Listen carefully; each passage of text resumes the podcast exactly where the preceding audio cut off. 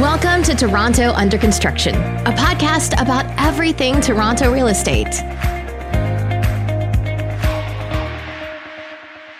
Welcome to Toronto Under Construction, a podcast about everything Toronto real estate. I'm Ben Myers. I'm with my co host, the one Stevie C, Steve Cameron. Mr. Myers, how are you? I'm doing all right. We uh, we were ghosted uh, last time, so this time we had to go to the office of our podcast guests. I'm so just sitting here. uh, It's uh, it's kind of quiet. It's a little eerie not having the uh, lawnmowers going in the background. you know, the, usually we're sitting outside. We get the birds chirping. yeah, got, yeah, you know, we are. crane swings over our head. Hopefully, the the sound will be quite uh, good for you. Uh, Yeah, um, we're in the incubator of sound in here. yeah, so it's good. It's, it's, this is it's, good. It's, it's good news. It's good news. Tell So- me more good news, Ben. Tell me more good news. Well, good news is we have a sponsor. oh, lucky for us. And that sponsor is the Plus Group. The Plus Group is comprised of five distinct companies RN Design, SRN Architects, Salesfish, Sales Software, Kool Aid Studios, and Studio Uno ID, offering services marketing, architecture, interior design, and real estate software. Their mission is simple revolutionize the real estate industry through efficiency, innovation, and quality while adding value to the client experience. For more information on the Plus Group or any of their five companies, visit theplusgroup.ca. Please, I encourage people that are thinking about uh, looking at a different company for their marketing or for their architects to to, to reach out to the Plus Group. And uh, Yeah, they do great work. They had, they did our logo, uh, our little uh, Toronto Construction logo. They're uh, looking at maybe doing some more design for us, maybe a short video. Ben and I are going to do a, a, a two minute reel, commercial reel. yeah, a little uh, what grinds your gears rap what song, maybe. what grinds your gears. you know what doesn't grind my gears? Our guest today. Oh, you figured it out. Well, today's guest is coming up on 15 years in the new development industry, Ben, with a focus on sales and marketing. And marketing. Speak of the Two- devil. two there we go. Daniel has worked for Arista Homes and Guidelines Advertising before joining Paradise Homes in 2011, where he has helped grow the company to one of the leading low-rise builders in the GTA. Holding the title of Vice President of Operations, Sales and Marketing at Paradise Developments, welcome, Daniel, to the show. Welcome. How are you doing? Thanks for joining us. Excellent. Excited to be here, guys. Salerno, is that how you say it? Salerno. Salerno. Just- Salerno. We, didn't, we, didn't get, we didn't give the last name, so I, I Well, didn't sometimes you got to uh, keep a little bit of, uh, you know, little suspense in your Yeah, life. we don't tell people who you are What Daniel could very this end. be from Paradise? Well, we, we, don't, we don't know.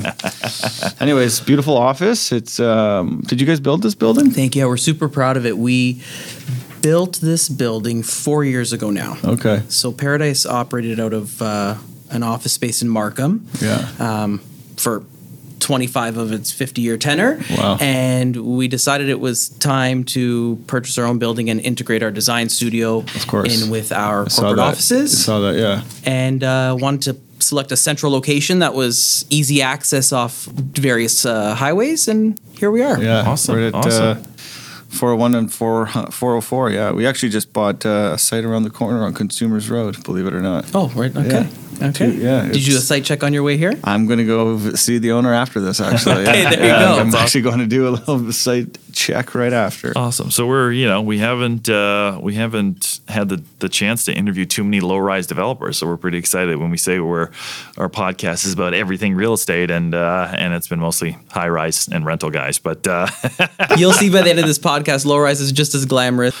tell us a little bit about uh, about your background. I know you worked uh, spent some time at PMA as well, and uh, yeah. So, So, uh, so, so I joke that I was basically raised in this industry. I started working for PMA when I was 15 or 16 years old. Wow. As a sales assistant, part time on the weekends. Uh, grew up just just north of the city in York region. There were a bunch of new home. How did you get hooked up with Andy Brethour? I assume he he was your boss, or he was- well, he, yeah, he was- recruited you in, into Yeah, the business. it- No, uh, one of his sales managers, uh, Pete Cummins, actually uh, hired me at the time. There was a bunch of low rise openings um, in in just the immediate subdivision that I that I Yeah, grew up in, and they were looking for. You know, part-time high schoolers to help out on opening weekends and hand out price lists, and Cool. I just got a rush off the first opening weekend, and basically asked them if I could help out in any capacity after school or on the weekends, and I ended up becoming a part-time sales assistant, um, and it led me throughout the balance of high school, early university, and through PMA. is what connected me to um, to, to Guidelines, uh, the marketing agency at the time. Um, I was studying communications and marketing in my undergrad with a thought to go to law school, but I always had a passion for this industry. Loved architecture, interior design, loved uh, sort of the thrill of marketing. So it, it was kind of a natural fit. Yeah. And then um, yeah, never never left the industry. Went from went from brokerage side like to it. agency side. Learned a ton on the marketing Of course. agency side just as a junior. Um, Are they still around? Guide is it guidelines? they are, Yeah, yes, yeah. yes, yes, yes. They're uh, they're in their next generation of, of Okay. leadership. There, they still do uh, uh, Same sort of stuff commu- as yes. PMA, yeah. Uh, No, uh, they're they're on the marketing Oh, side of things, so they do a also lot just of marketing. They don't they don't integrate. Why don't why don't the marketing companies and the sales agencies team up and create one mega Well, I company? think- I, I mean, there's there's different sort of foods of thought around that. I think sales brokerages sort of specialize in sales, and with respect to marketing, especially moving into the digital side of things and the connectivity with the architects and production Yeah, and yeah. sales pavilions and virtual sales yeah, offices. I think you can make an argument that they can still be separated or or combined depending on. one. I also heard my- a another a group like the Plus Group does a lot of services that are integrated. Well, have you ever heard of the Plus Group? Actually, no. It's funny. Um, someone else had another good point. You know, if you're doing your sales with you know one sales group and they're doing the marketing, and you're working with one developer, you know that developer may not want to do their marketing with the same company that does you know their competitor across the street. So Right. you know some some separation well, is not a speaking bad of, thing. uh, of multi-developer projects, I was just looking back on your timeline and trying to line up, you know, some of the projects that you worked on. So, it looked like one of the first major projects you worked on was uh, Upper Unionville, which is like 1,600 units, which uh, I think was what five or six developers in there. Yes. I just had a, like a totally random question, but how do you how do you ultimately divvy up all the lots within that development between the developers and uh, and I, my other it was kind of a two part question, but uh, and why was there architectural controls on that on that development? So there's actually so, so two parts with respect to how the lot fabric is is uh, divvied up between the the builder developers. That's all sort of established when you enter the the agreement on purchasing the land. So it's typically divided based on your percentage of ownership. So if Paradise has 33% of a project, we would get 33% of the lots to build out. And we'd have a fair and equitable split between all, all developers. With respect to architectural control, every single community that we enter into has an architectural control guideline standard that we need to design product to Adhere to, or- and adhere yeah. to and and it has to be approved Right. before we can prepare any marketing assets to bring that project to market so uh, in, in some cases so Is that through the municipality or just through your partnership with the other developers? No, it's through it's through a third party control architect. So, and in some municipalities, um, it's a governing third body that the municipality entrusts to. Okay, Is there like a landowners stamp our- group? There's a landowners group, but that doesn't have to anything to do with the architectural Okay, control. right, right, right. The city requires us Yeah. to have a control architect that I guess they approve Right. to stamp our drawings and make sure that um, make sure that it's up to Yeah, whatever yeah. design elements are, are required for the community. So it's like there's community visioning. So some municipalities, you know, want us to um, focus on a more gothic architecture or more contemporary architecture, or traditional farmhouse. You have to get all these standards out of the way before you even begin the design process with Mm-hmm. our uh, architects. Yeah, I remember driving through like Stouffville, and it was all like all farmhouse type designs and all these like, you know, 1940s uh, decorative uh, things on the outside. I'm like, oh god. and we've been we've been sort of pushing over the last seven or eight years. Uh, there's been more of a trend to contemporary architecture because that's what our consumers are. That's funny. That's the exact same. That's the, the next question that I had. There seems to be. I was just mentioned that there seems to be a, a lack of modern designs in greenfield development, but you're saying that that's starting to change. That's definitely shifting. Yeah. Definitely shifting. We've uh, incorporated it in a bunch of our communities. In fact, um, there's three or four communities that have been solely contemporary. Most recently, we just launched uh, a community in Aurora, um, a, a latter phase of our Aurora Trails community, and the the all the townhome product is 100% tr- transitional contemporary, but um, no traditional architecture whatsoever. So, so before we get uh, into a couple more questions, I know that you talked about your um, start in the business, but Paradise has been around for 50 years.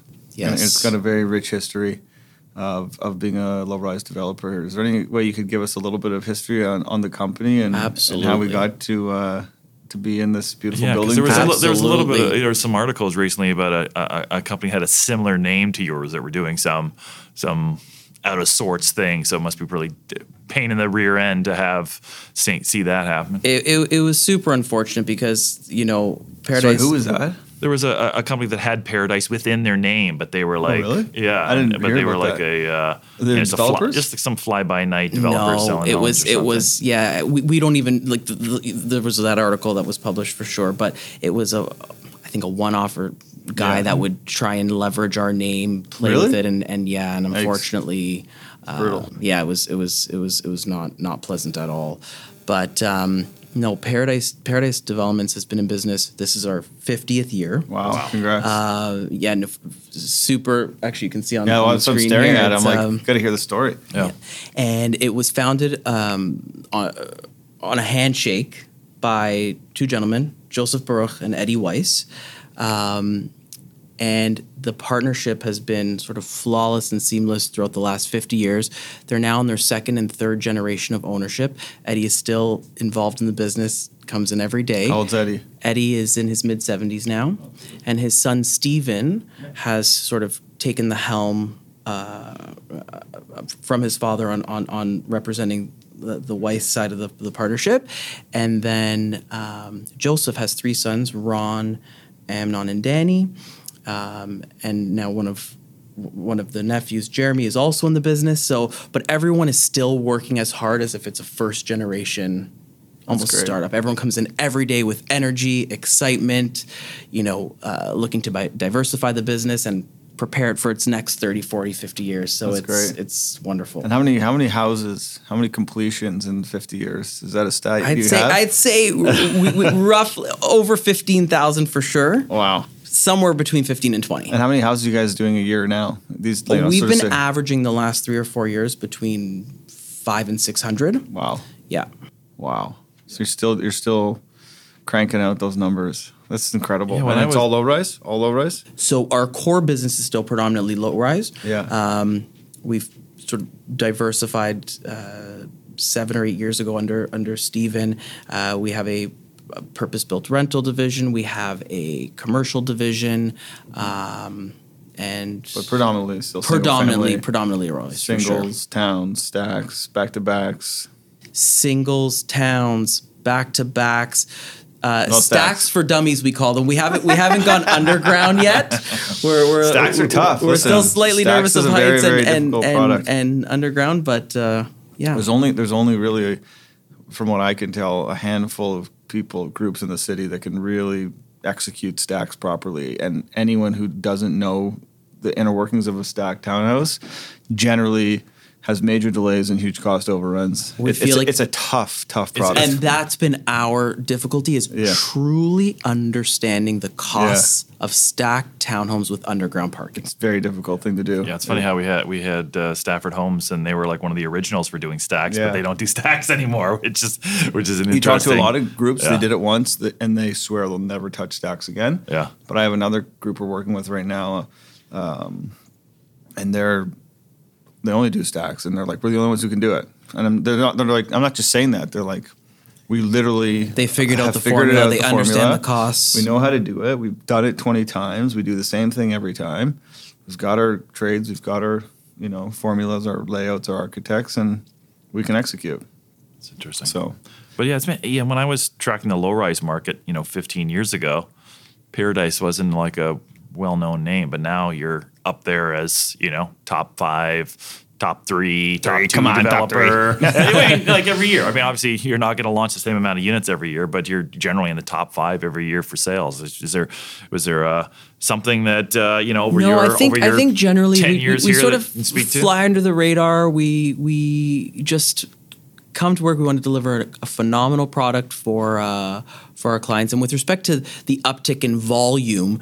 Um, I, I partially do an acquisition strategy, sort of uh, staffing the business, growing the business, and sort of what the what what the goals were. Right. So, Paradise Homes was a home builder from the from the early '70s until the early '90s, and then sort of transferred into home builder development, bringing in Mark Jepp as uh, working with Eddie as, as leader in in our development division, and from there we really began acquiring larger scale master Yeah. Plan think- communities, yeah, I don't and think- that's where now you'll see you're seeing the uh, you know take six seven eight year however long through the development process and that's why the ramp up in, in actual volume and number of communities has transpired over the last 10 to 15 years One interesting thing about low rise, and Ben, I don't know if you even would be sort of privy to this, but um, Daniel, maybe you could explain is historically there was two groups of people. There was developers and there was builders, and there Yeah. were two different companies. So you'd have like your development company, and they would they would buy the land, acquire it, zone it, put in the municipal services, probably sever the lots. You know, that once the sewers and the and the curbs and the roads were in, and then they would take those lots and they'd sell them to the builder. Yeah, and they would. I, I, I, I'm, I've been in business long enough to ah, remember no, the lot high- sales. lot high sales. Lot sales. lot Now sale it's like- reports. now there's like we, none we, of them. we, right? we used to you know look at all the lot sale reports, but but from my understanding is that probably sometime in that range where you just spoke of is that there was no profit on, the development side, so you had to build to really make make your profit, or there was a switch, there was a changing of the guard, and then basically all the developers merged to become developer builder. Well, I think also a lot of the large, larger scale developers. This is what I was told. I w- I wasn't in the business at this point, but Yeah. a lot of the large scale developers in the '80s and early '90s were starting their own building companies and feeding their own supply. Yeah. right. so you couldn't you couldn't Yeah. couldn't find lots, right? Correct. Yeah. And so, so you, you were almost forced to diversify, or You wouldn't be able to. wouldn't There's no survive as a home builder. yeah, exactly. Yeah, yeah, and yeah. Why don't we get into the sales and marketing side because that's Yeah, kind of Daniel's Daniel's thing. So sure. I know I know that's changed a lot over you know even in the ten years that you've been in the business, right? Like a lot of the a lot of the sites were you know we're opening on Saturday at one o'clock, and then there'd be uh, you know people sleeping out a week in advance, and kind of a, a frenzy of activity. I know that your team was working with RN Design, and they suggested you know registrants come into the sales office before sales, and then do a lottery. And that's and I can't believe that's ten years ago now. So That tell was us a a bit, bit that, about that was a bit of a game changer for sure. yeah, so tell us a little bit about how it, it, the the sales and marketing process is is for low rise has kind of evolved over the last decade.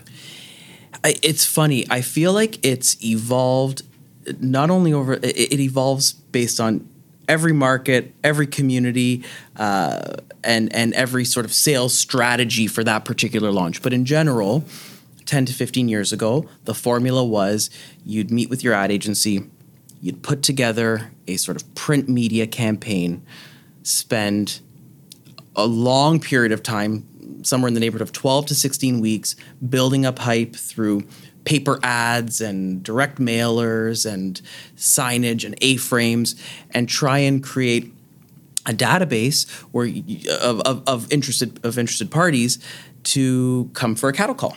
And and it would be you know setting the date like you said. cattle call? So- we we we, we as you know we coined it in Illinois as a cattle call, but uh, a, a like first come first serve Yeah. Um, you know, hoard the sales office at Saturday morning at in 11 a.m., yeah, yeah. get in line, and, and, and it worked really well for years until the demand became so so crazy in, in, in a crazy market that we would have people start lining up, camping out, sleeping in sleeping bags.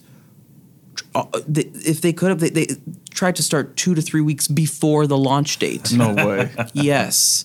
So in, they- were they like that dilute? Anyway, I guess doesn't that think make you think you're under like it was priced too low for someone No. to wait two weeks? No. they must think they're gonna make like a million dollars on a million dollar purchase. Like they're gonna buy for a million, sell for two.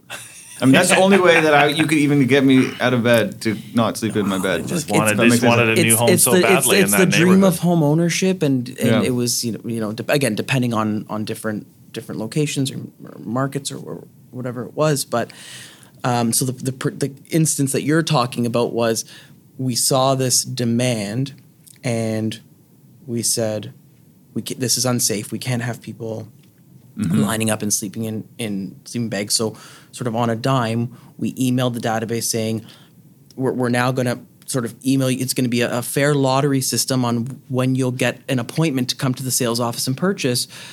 Just due to the safety and overwhelming demand, it would Yeah, have been it would yeah. have been a lottery anyways. If you were laying outside, you don't know if by the time you get in the sales office, that particular home that you're interested in or particular lot or model yeah. would be available anyways.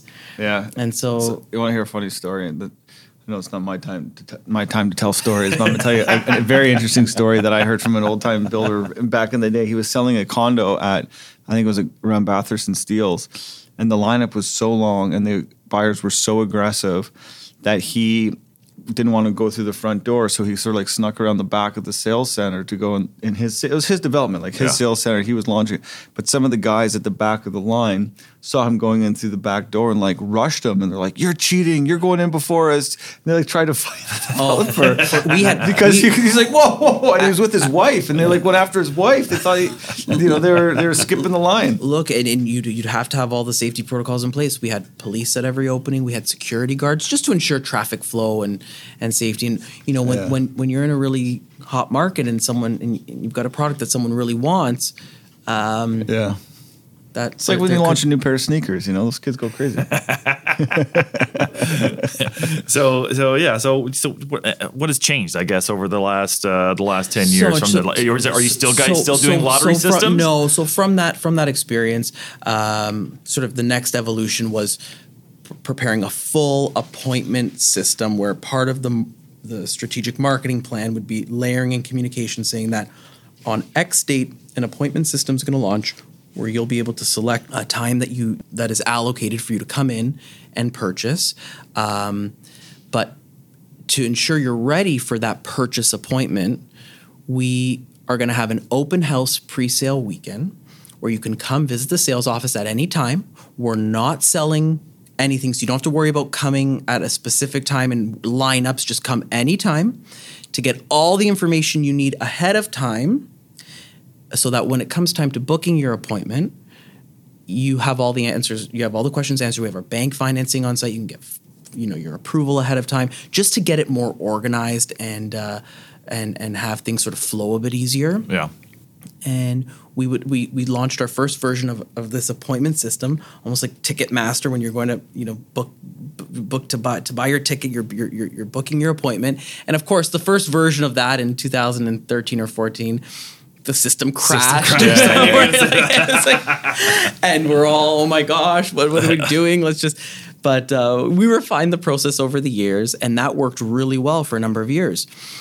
And then COVID pandemic hit in early 2020, and it just so happened that the timing that the pandemic hit, which was mid March, we had been doing a bunch of pre-marketing for our early spring launches because typically we would launch the end of March and and have our spring sales program before you know things mm-hmm. typically quieted down in the summer. So it just so happened that the weekend before um, before the before Toronto shut down, we had a large scale open house event. We did we didn't know what was happening, so we Yeah. had five or six hundred people through our, our Brampton sales office Wow. that weekend Are you Super serious? super wanting so event. excited. So we had no idea. So excited to purchase, and we said, okay, you know, uh, we'll see you next week. It's all good. Well, we couldn't see anyone next week, and we were we shut down. So initially, we just canceled the event, and then within 24 hours, we said we have all these people begging, mm-hmm. begging to purchase a home. What are, what are we going to do? So within 48 hours, together with RN Design, we put together the first version of a virtual sales program, which Right. looking back now Pretty was weak. so archaic.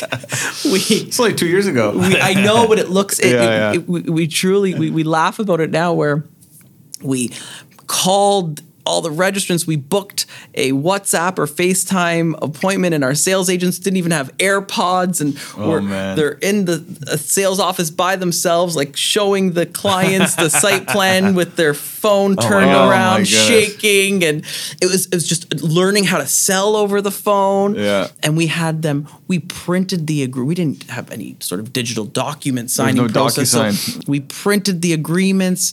They had to pick them up outside with their gloves on, review it with their lawyer, drop it off in our Dropbox, and it was just Crazy. and and Crazy. now we've sort of evolved since then. We've actually sold just over probably a thousand homes in the last two years, with a sort of seamless virtual sales office, virtual uh, virtual experience. That's great. Yeah, That's yeah. interesting. Listen, we've all adapted. I remember when we went home for COVID, we thought it was going to be two weeks. You know, we're going to go home for two weeks, and I had never even heard of Teams. I didn't know what Teams was. Zoom, Zoom. What was I, Zoom? I had no idea. Go to. I had no idea. And all of a sudden, and it was quite remarkable actually how quickly we all just like adapted and, and could operate this this business online. Obviously, you guys have figured it out, and I assume going forward there'll probably be a mix of both, some in person, some of the things you've picked up digitally and that, online. that you'll that's, continue to that's use. sort of our question mark right now is we've now gotten this virtual selling process down to to to an art we're we're super proud of how we how we sell virtually and sort of coming out of it it's what's that happy what's that blend going to look like Yeah. Are- what's what's the new version of a new home sales office look like we used to build these massive state of the art pavilions with full model home yeah, two rows million of- bucks, three million bucks for a Six, sales six pavilion. developers and, and there. with and, yeah. and, and you know with with technology the virtual model homes that you can and you know our website is basically an extension of our it's, it is our first sales office now Right. and so if you have a comprehensive website with all the information virtual walkthroughs like how much of the how much infrastructure do you need to dedicate Yeah. for for an in-person sales office Yeah, and then how much cost savings are there as well? Because at the end of the day, you just tear it down, right? and it's such it can be Yeah, looked upon my as such mind. a waste. Yeah, that some people would spend 1.5 million One dollars. point on a- Try like on a two point five three. Like they're they're they're not cheap. Yeah, and then know? tear it down a couple uh, couple uh, years later, right? Yeah, so no, I, thi- yeah, I think it's, definitely important important to have a presence uh, a presence in the community that you're selling. It's just we're, we're still in the midst of trying to figure out Yeah. what the hybrid what the hybrid looks like it's, a, going it's a forward. good it's a good transition to the fact that most of your career you've been selling in a super hot market. So let's let's actually go to to, to 2017. So move back a, a couple years. So prices in the low rise market were up 45% year over year. The government implements the fair housing plan, you know, an attempt to, to cool the market. If, you know, some sales happened definitely during the summer of, of, of 2017. Then it really just kind of stopped for, for a while and prices were prices were fairly flat. Um, some buyers were, you know, some buyers were having trouble closing. You know, how did you how did you ultimately deal with uh, a flat marketplace and you know actually some declines in value out there? sure. That's, that's my big question. It's just almost like, what the hell's happening now? And, th- and we've seen this before, Yeah, right? so let's go- let's go back to 2017 and see- us, 'cause see what's going I'm on. super curious. Fair enough. One one thing, especially at Paradise, we feel that communication is key um, to ensuring all of our purchasers have a seamless experience from the very beginning. So for us, we always try and ensure that our clients get a pre-approval or even go so far as getting a firm approval if possible before they even enter into the agreement of purchase and sale. Because we all know markets go up and down and we educate our clients on that from the very beginning. We let them know it's a you know it's a cyclical marketplace. Go up and down protect yourself. Get your pre-approval ahead of time uh, to ensure But, to but, ensure but that does the pre-approval? I mean, not to push back, but like it's not really even worth the paper it's written on at the end of the day. no, but we, we get we, we have our we have we have cap rates up to 24 months with our with our partner banks. So and they'll honor them. I mean, but Absolutely. they, I guess my whole thing with the pre-approvals is like so much can change in two years. You know, spouse could get sick, or the kid could get sick, and you have to quit your job, or like there's a trillion, a billion, trillion things that could happen to a Sure, but couple or a buyer. But that's I guess with with every purchase, Of right? course, no, it is that that that yeah. So so what we what we what we try and do up front is just educate But the it- but client it's as the much communication. as, It's like, much as possible, and then we also do the due diligence do the due diligence, yeah. and throughout the entire process, as soon as that sale's done, we have a Check in with dedicated client liaison paired with our design studio. So we communicate with our clients throughout the entire process. Our sales agents. All of our clients have our sales agent's direct cell phone number. That's And we tell them if there's ever any issues with anything, if you need to add purchasers as you go along, if you need to maybe have some slight deposit extensions depending on on our you know because we, we we we do ask for some you know quite significant deposits up front anywhere between 10 and 15 percent. Um, we just communicate communicate communicate through the entire process, process to try and uh, identify any issues early and, and and help them you know the, the best we can So I'm interesting. Like if someone if, if someone got a bank bank pre-approval for like a 2.2 percent mortgage rate, uh, they're gonna. You're not. Listen, I, I've, I've been in the mortgage business for a long time.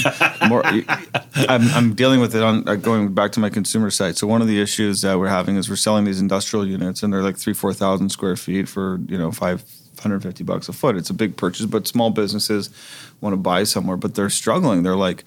When is it going to close, and how am I going to finance this? So they've come to us saying, "Put the financing together." Now, this is a totally different asset class. This is not even comparable, but we've gone out to a number of different financing sources and tried to put pre-approvals together, and it's very difficult. The guy's like, "I'll give you an LOI, but it's not going to, it's not worth the, anything if it closes in two years, right? Like the ra- rates are going to change and everything's going to change." So, listen, we're in the lending business, and we won't lend on any project unless all the buyers have pre-approvals, and we force the developer to get these pre-approvals. So, I'm sort of speaking out of both sides of my mouth, but you know, it's the reality of, of, of the situation. It is, it's the world we live in. So it's the right thing to do if, as a developer. I think the communication, obviously, you guys have, have, are communicating. It, it's super key. And yes yes but what? But here's the real tough one, and this is, I think we're going to see this again. But but what happens when you buy for a million and two and a half years later you go to close and your house is worth eight hundred? uh, House as appraised is at eight hundred. I'm I'm assuming you had that with with some of your buyers. And, and they had to. Are- Is it really uh, in the low rise market? Are you seeing like a two and a half yeah. year from sale to occupancy? we uh, no that that that is is, Maybe, is yeah. really extended for us. Yeah, So us, I so would say 18 on the months. outside outside is eighteen months. Yeah, yeah. And look again, but back to communication throughout the process. It's it's you know we're communicating with our clients daily. We we allow again the additional additional co-signers. So if they need additional help on on getting approved, um, we allow assign we, right. uh, we allow assignments. Oh, you do. So if someone really is in a bind and they they they Can't close. close, we will allow an assignment. right. Um, we, in very limited situations, will offer maybe you know a, a secondary mortgage through through our company. You will. Okay. Yeah. That's good.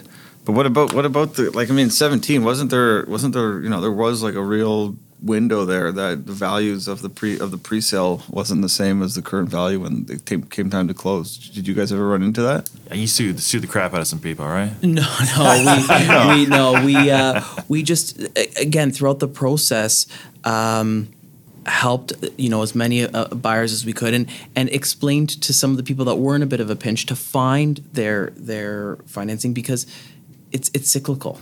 Yeah. It it, it it'll it'll you know Yeah. The next cycle, you're sort of saying, yeah, it's down, but it'll come back. Yeah. I, I don't know. I, I just it's. It's a. I mean, everyone Here- don't worries. you- here's another Everyone question about pre-sale construction. This- I'm getting like really deep because I'm thinking because listen, we're in the middle of we're entering some pretty crazy times. Rates are going up. Like in some ways, buying a piece of real estate pre-construction should be regulated as a security because I think people have this this the buyers they're like I'm going to buy this thing pre-construction and the value is going to go up and I'm going to make a lift on my money. Well, I think that's a little more in the high rise than in the low rise. No, market. I don't think so. I think the low rise you, you, people are like why do you think you there's there's camping out in sleeping bags?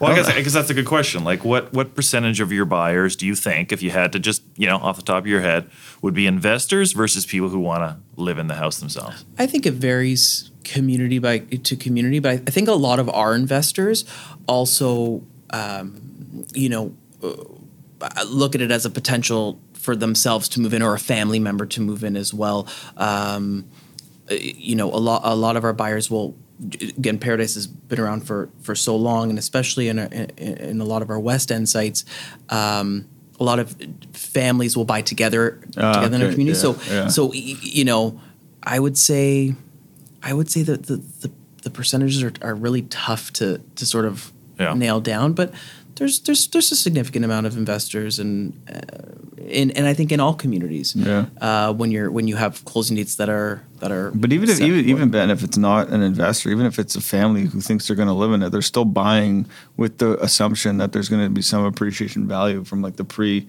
to the you know uh, from the pre-sale to the or the pre-con sale to the actual closing, or else they just buy an- a piece of you know an existing house on the market. I think.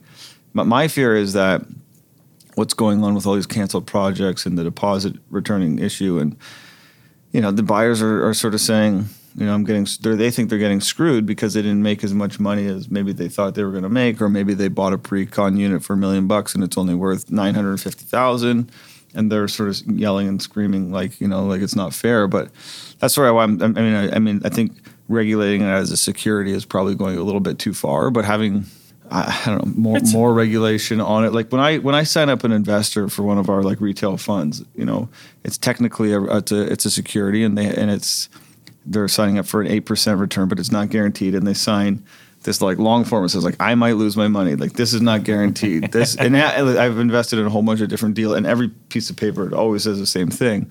I just am sort of saying I'm asking the question like Yeah. it's, it's way out there, Actually, but that's what I like the fact that there's lots of investors. Because But it doesn't matter, then investor if or the non-investor. If the market goes down, then it's like okay, it's someone that knew that they were investing in, in something in the future as Well, that's opposed my to whole a- thing. It's an as opposed to investment. an, an end user. Everybody thinks that they're, you know, like everyone thinks they're just buying this like guaranteed investment. It's not. Like it's not a guaranteed investment. You're buying a house. It could go up. It could go down. The market could tank. The market could go up. It's not a guaranteed return. And that's, uh, you know, again, I'm asking it's sort of like a theoretical question, but do you think like it should be a bit more regulated or is it is it the right regulation is in place today? Big question, I know. yeah, I, I, I think I think the the right regulations are in place today. I don't. I think every person has, uh, you know, the wherewithal and un- understanding of that markets go up and down, and they're choosing to either purchase a home to live in, uh, purchase a home to invest in, and, and know that maybe in the short, short term there there could be ups and downs, but you know, if Yeah. you're in it for the long game, yeah. you Yeah. hope that it's uh, it's a Yeah. positive Yeah, investment. ah, ah, there's too many protections out there for these people. okay, so well, like I mentioned, that that that pricing was really flat from like the middle of 2017 to 2019. Just curious what you guys did when you launched in that period. Did you change the product? Did you change the incentives? What did you guys do differently to kind No, of? we always bring buyers we, back. We we always in every market that we that we get ready to to prepare for a sales launch, we price to what the market is. Yeah. We do our market comps. We look at resale. We look at rental. We look at other new home developers, and we price to market. So and, and, and that there's there's no there's really no magic formula there. Yeah. Yeah, so you weren't like taking your 70 foot lots and making them 35 foot lots or anything like that. No, because that 35 foot lot, you're still gonna have to price to whatever that Right. 35 foot lot is worth, right? Yeah. Yeah. That 70 foot lot is worth what it's what it's worth. Every, Yeah. It's it's Interesting. Is there? Uh, let me ask you another question. Similar is what? What do you guys? What have you guys done historically to attract buyers to your site versus say the site next door? Have you done any exciting event in, initiatives or events to really bring in in the consumer? well, look, we we really get excited about selling our our process and and sort of this whole you know master plan community visioning. So we take the time to you know sh- highlight all the, the, the various uh, you know elements of a community. We really take time to ensure that we have the right floor plans that buyers can actually function in, and we do a bunch of R and D trips down to, you know, we'll go annually to California and tour some really large scale scale homes with some all the bells and whistles and new ideas and try and bring them back with some fresh perspectives. And and it's really about creating living spaces that we feel um, uh, buyers want that are a bit n- new and different and fresh. And then through our through our marketing program um, you know building hype through our through our digital advertising driving them to our website that has all this information and really selling our product Yeah, It's interesting. I, I, it's funny because you're basically touching on like my next two two questions that I had for you. You know, because you talked a little bit about you know 10, 15 years ago, print brochures and mailers and stuff like that. So what's you know what's the biggest bang for the buck these days? Is it, is good it. Instagram? Is it Curious. is it Facebook? Is it still signage? Are people still driving by and say, "Hey, I just saw the sign and I wanted to come out"? Like what what's what's what's driving it these days? without a doubt, digital marketing is driving it. Um, Instagram, Facebook, TikTok. Oh wow. TikTok Really? is the new is a new game changer. really? Heard here first. So you're da- Uh, you're doing dances and stuff on Go- there, or what? Pretty soon, pretty soon. I'm gonna put a clown suit on and, and, and start. Um, Go- and and Google AdWord programs really just sort of uh, optimizing our SEO. Where when like are, are people consumers looking? Is it predominantly just Google searching? You know, new house development, new communities. Is that a is lot, it- uh, yeah, yeah, for you sure, for sure. A lot, a lot is through Google, Google search, but then we are also targeting them through Facebook, Instagram, Right. TikTok. Got it. Um, and then, of course, through through our search optimization through algorithms. can you can you explain are- TikTok to me? Seriously, like It's a- it's a- I love TikTok. No, I spend way too much time on there. no, and we're, we're finding that the, the, the 10 second sponsored TikTok video yeah. is capped. Like, if, if you know, the, the, again, our, our, our ad agency would be able to speak to the Yeah. exact creative and messaging Yeah. behind it a little better. But, um, you know, people's attention spans are getting less and less and less, and more and more subscribers, especially in our, our demographics before TikTok, you know, was something that kids and teens were using.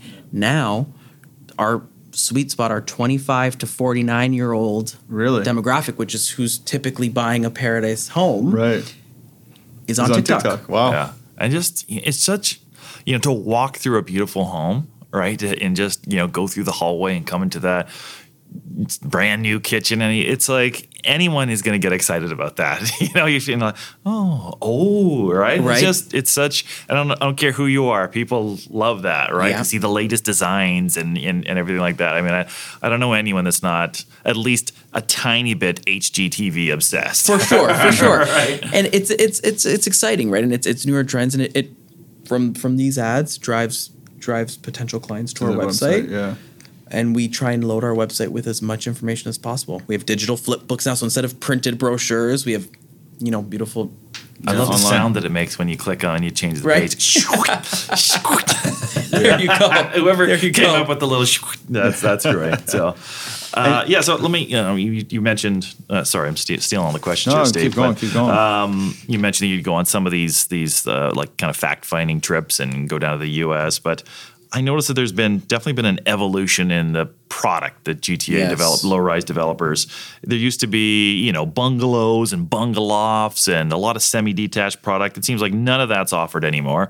There used to be like two story townhomes on 25 foot lots. Now it's like 18 and to 20 maximum. Everyone's doing three story towns. You know, you know what, what's kind of driving these changes? Do you have any idea what the the, the next drive is? Is it three story single detached homes? Are we going to see rooftop terraces Look, on I- singles? Like what's what's the I- next I think next for, thing? for, for, for a ground oriented freehold product, you know, affordability is is the driver. Mm-hmm. So if you can, I mean, I would say our densest version of a, of a ground oriented without without uh, underground parking now is is our freehold, what we call back to back units. So you still, it's it's. I don't. Do, do you know what a back to back of unit course. is? We're, so we're, we're building uh, 58 right now. so there One you of go. our projects. So Nice. you're, you're, that- you yeah. what you're basically doing is eliminating your traditional rear yard amenity space, moving it to the second floor off of your living and dining area, but you're still getting, you know, your 1,500 to 2,000 square feet, three bedrooms, two and a half baths, a kitchen, family room, and dining room. And you can you can have a family of Yeah. four or, or, or five live comfortably, um, and it gets them into the market. It's it's really affordability, which is, in, in my opinion, sort of driven down, Yeah. Driven down the lot, the low rise dream of a fifty Yeah. foot lot on you know Yeah. wide, shallow fifty foot lot. Well, it's cheaper than a, a town as well, right? It's, it's it's all about price points. So, yeah. Yeah, so I'm I'm always trying to figure out what the difference between, you know, uh, you know, a traditional freehold and a rear lane versus a back to back versus a Well, stack back, back to versus back a- is basically versus, you know you have just- no backyard is the easiest way to your, your house Yeah. is built. Your, you have a, a traditional townhouse and you Right. slip, put them together. And, And- so it's typically you got the you got the garage and then one car one car can fit in and the, driveway. drive, so you have two parking. Okay. yeah, Um, you have your, your, your laundry and amenity space on, on, on your ground floor, second floor, kitchen, living, Dining. and dining. Third floor, two uh, with a powder story, and then third floor, two bathrooms and three bedrooms. Wow. So you're And- doing three bedrooms on the top floor. Yes. Oh, okay. And a rooftop terrace sometimes. We we haven't done we haven't done a rooftop terrace, but in some some cases for sure. Yeah. for sure. I find the rooftop terrace not to go on uh, off on a tangent, but it's such a it's such a marketing. Like, no, who who like using a rooftop terrace is quite inconvenient. And like that's the you like go it's a- barbecue on the roof, but your kitchen's three floors down, so you got to walk up like seven. You're like walking have- up, right. and we have the amenity space off off the second floor, which makes more sense. adjacent to the kitchen, Yeah. which which Yeah. makes more sense. And what we're finding interesting is talking about the other two townhome products, your traditional rear lane town and your traditional front loaded town.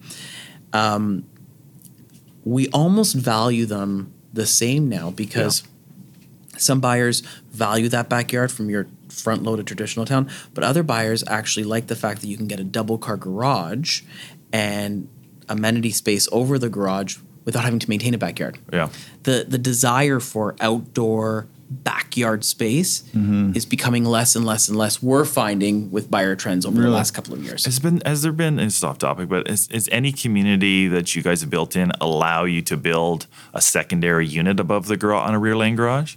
We haven't. We have not um, dabbled with that. I, I believe there have been a few developers that are testing that in the four one six, but I, I'm not. I'm not Yeah, certain. Yeah, because I think as if you wanted to offset, and affordability is one of the hugest things. If you wanted to offset some of your costs, and you had a nanny suite there to to rent out, right? I think it could be an interesting way to offset some of your mortgage Yeah. cost, right? So sure. I don't know if it flies in.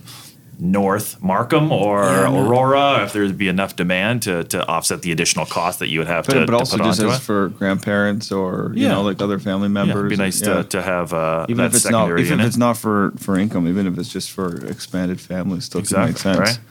Are you seeing the buyer buy on a per square foot basis, or are, are comps in your market or your world people coming in saying, "Oh, this is this per foot or this per front foot," or is it mostly just end units? Like, what? How much money do I have to spend Yeah, to mo- get this Mostly, house? mostly just end price. That's that's they're so focused Yes, on. Yeah. yes. So no one's doing a comp saying, "Well, the one across the street sold for a dollar less per foot." no. I, Not, not, I, not am typ- so in, into price per square foot that I still will still evaluate low rise product on Yeah. a on a price per square foot. But obviously, because there's different lot sizes and different depths, that it it's not as helpful. But it's interesting to see that we've started to see low rise houses hit a thousand bucks a foot. Right, right, right. Which just like kind of blows your mind, right? You always used to be at such a huge discount to the price per square foot for a smaller condo unit, but to see those see But those when you get in these expand. stacks, like, what are the, what's the square foot of a stack typically that you're just described? With the, So we we actually we, we haven't built any true stacks. or sorry, sorry, um, not stacked, uh, back to back. That's what I meant. a back to back, depending depending on so with the with the ground floor, yeah, ground floor uh, garage. I think for the most part, the, like, I don't know if you, but from my research, it's typically like fifteen hundred to two thousand for a back to back, yeah, yeah. right? Uh, exactly i- in that range, depending on where, where you are. Stacks are typically a thousand to eleven hundred on average, right? So it's kind of like these little step ups, right? And then the traditional townhomes are like that eighteen to twenty four hundred square feet is kind of like the sweet spot, right? Until you get into the city of Toronto, and then there's the executive townhomes, right? For the for So the when, rich folks. in But- your world, when does when does the uh, project get put on your lap? Like obviously the you know someone here. Are you involved when they're buying the land? Are you involved through the zoning so it's, process? it's, it's, it's evolved over the year for sure, Yeah. and now I'm, I'm definitely much more close uh, closely tied to zoning and establishing the lot fabric, working with our development team, sort of on the onset. Yeah, because when we spoke earlier, I mean, you know, you were very in tune with, you know, what the land was worth, what it was worth per yeah, it, foot. it, our, our builder developer team at Paradise is super integrated. Okay. So we, we, we function as one. We, Yeah. we value acquisitions. I mean, the intel you provided was not just sales and marketing intel; it was sort of like you know development value, land value. Right. So all, all you know, work on on on the the builder side of our pro forma, we call it, to uh, sort of back end what we believe the lot values are worth, and then once once the deal is solidified, work with our with our planners, with our with our development team, and say, okay, you know, here's here's a piece of land. What, what do we think buyers would want here? What's what's a product? So you're mix looking at- and you're looking at ratio right- that right you think would be- right? What, what would the Here's the lot municipality? what, would- what would the municipality accept? What, what what's what's in the and then and then you know review zoning standards to ensure pro- the product is saleable and there's enough square footage. What, okay, I got. I have another question. What's the What's the hardest part of that whole process? From like buying the land, defining defining, you know, what the city wants, what you want, what the lot mix should be, you know, and then selling them. Is there is there a part in that process that you just say it's it's just I think because of because of how long sometimes the development process can take, ensuring from the beginning that you're designing a community that is is going to be sort of relevant in maybe five, six, or seven years from now. Are you are you selecting lot types and housing modules mm-hmm. that consumers are going to want, Want. when it comes time to sell? to sell? Yeah. That from, from a sales and marketing perspective. But I mean, that's the my secret hat, sauce. That's, that's always. I, I was going to say my other question was going to be like, what's the secret? You know, what's Paradise's secret sauce? Like, what have you figured out? And I think if if think you know, you probably take a step back. That might be it. Like, you've really figured out the product that the market wants and have that product And ready to sell when the number one is listening to our clients, Yeah. listening to our purchasers, listening to feedback from our consumers, communicating. I was gonna say communication, right? consumers, commu- because that we that's where you learn the most. And if you if you ignore that and think that. You know, just because I may like a certain floor plan or Yeah, that's, house type, That's the problem. People people get caught up in what they like as opposed to what What's people are, right? are requesting. I, I, I guess you know I'm kind of. I have one more question on One this. more One more question. question. Okay, one more question. How do you communicate with the future buyer?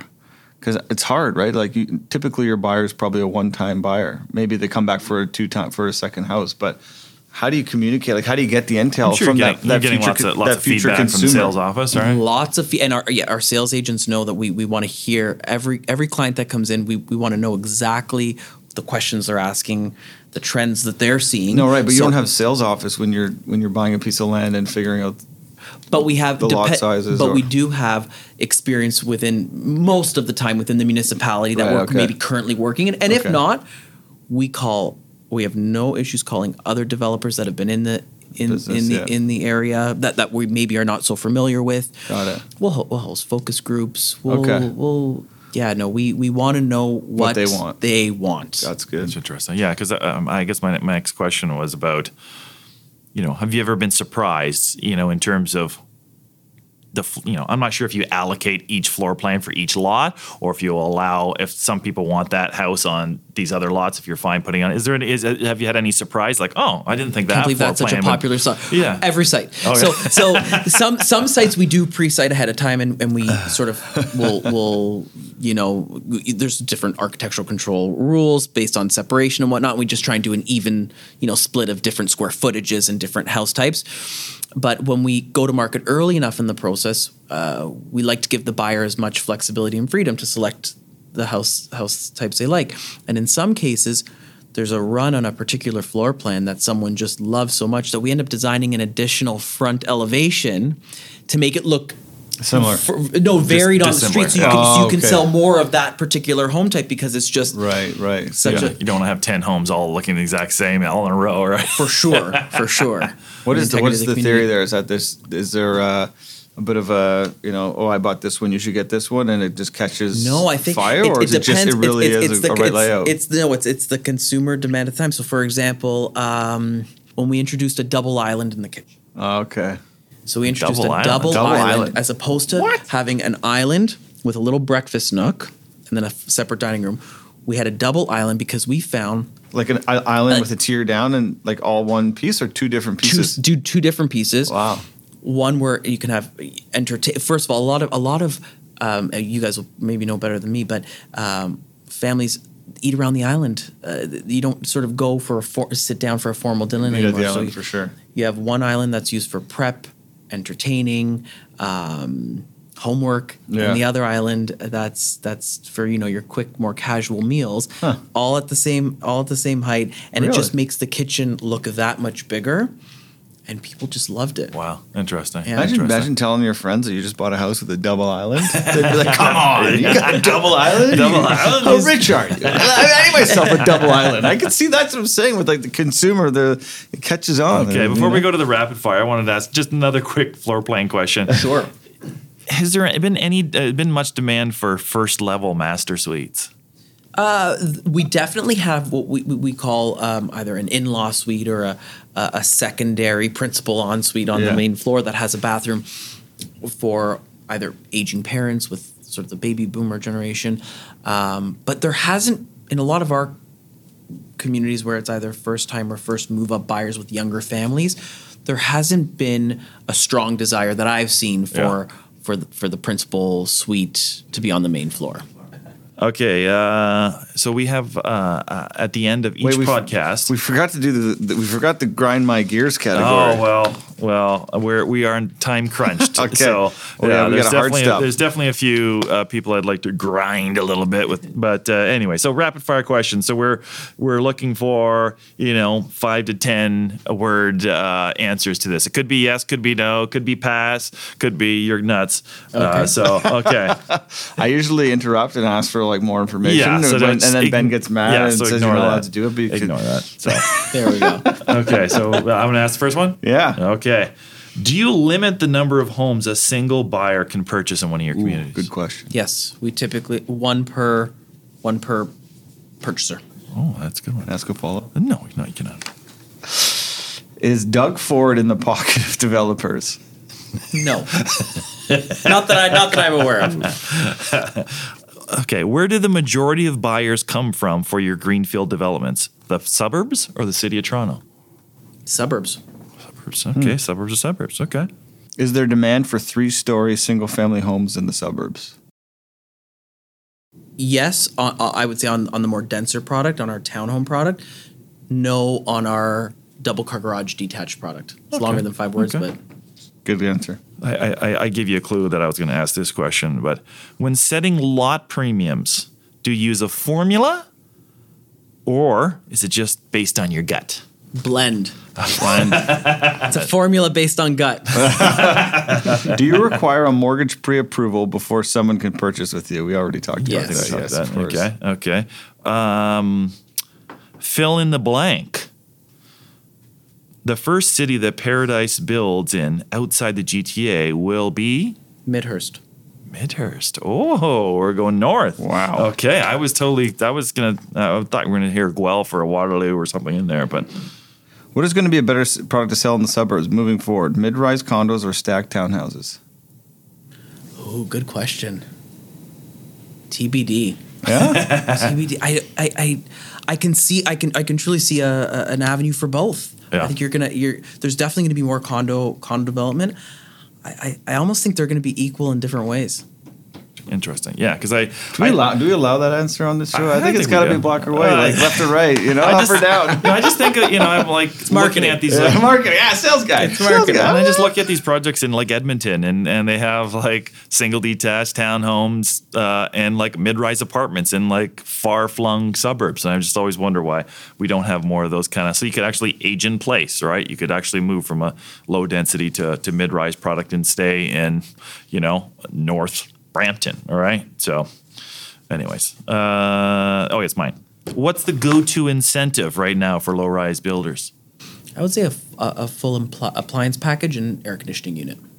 Yeah, Air fi- conditioning. Why is air conditioning not standard? It, it depends on the sub, but no, it's it's not a standard. Uh, What? I did not know that. I did not know that either. no. air, thought- I mean, air conditioning, ap- appliance package, and and uh, What is this, design- Calgary? I know Calgary they don't have air conditioning. Yeah. I Yeah, didn't know and about even in that here. Vancouver too. In Vancouver condos, yeah, you could. Uh, Okay, here's a good question, and I don't know if you would know the answer, but what percentage of your buyers park their cars in the garage? About that one? I don't know, even know where that one came from. It just uh, just popped into my head. I'm gonna guess fifty percent. That's that's, a Lots great of driveway that's parkers. A great Yeah, answer. yeah. So, well, we appreciate good. your, we appreciate your time, and it's yeah, it's a different conversation. We haven't talked a lot Basically, about uh, on the dot. lot, the, lot- go. The low Yeah. rise market. So was a lot of um, fun. So yeah, so where, where can people find you? Where where's uh, what's the best If place want to buy a house, they can call you Paradise- directly on your Paradise cell. ParadiseDevelopments.com. ParadiseDevelopments.com. ParadiseDevelopments.com. And All of our communities are uh, are outlined. Okay, and I'll definitely I got to look for the Paradise Homes TikTok. So yeah, me too. I, uh. I can't. see I see you on there? Uh, well, personally, I Yeah. am, but it's it's it's not. It's just a, a fake account just to see all the different the different ads. will but I, don't. I don't. en- will you be on the Paradise TikTok no, account? no, like, are no, you, no, like, no, are you no, holding no. up a sign No, saying no. free upgrades? no, we, we actually want people to purchase the home. So there you go. Yeah, we, Fair, you know, we want to see you walk through the home and you're all sweating and you're like, Yeah. air conditioning? is in the center right now. We should do another podcast in one of the you know model suites, and uh, we That'd can have fun. it on TikTok. And There we you go. know, We'll, we'll splice it for think TikTok. about it. Yeah, there you go. Yes, yes, yes. See, see, you're thinking, you're thinking outside the box. Any last You're words? Any thinking final like you're, comments? you're thinking like a like a marketing guy now. Yeah, exactly. That's all I ever do. No, just thank you so much for for for coming today. This was a lot of fun. Thank you for uh, having us and uh, sharing all this great intel. It's Yeah, it was very awesome. interesting. Awesome. We've got more low rise questions. We need more low rise developers. Yeah. There's lots of us. I can give you I can give you a full list. Yeah, Awesome. perfect. All right, cool. thanks, Daniel. Thank you so much. Thanks, gents. Daniel.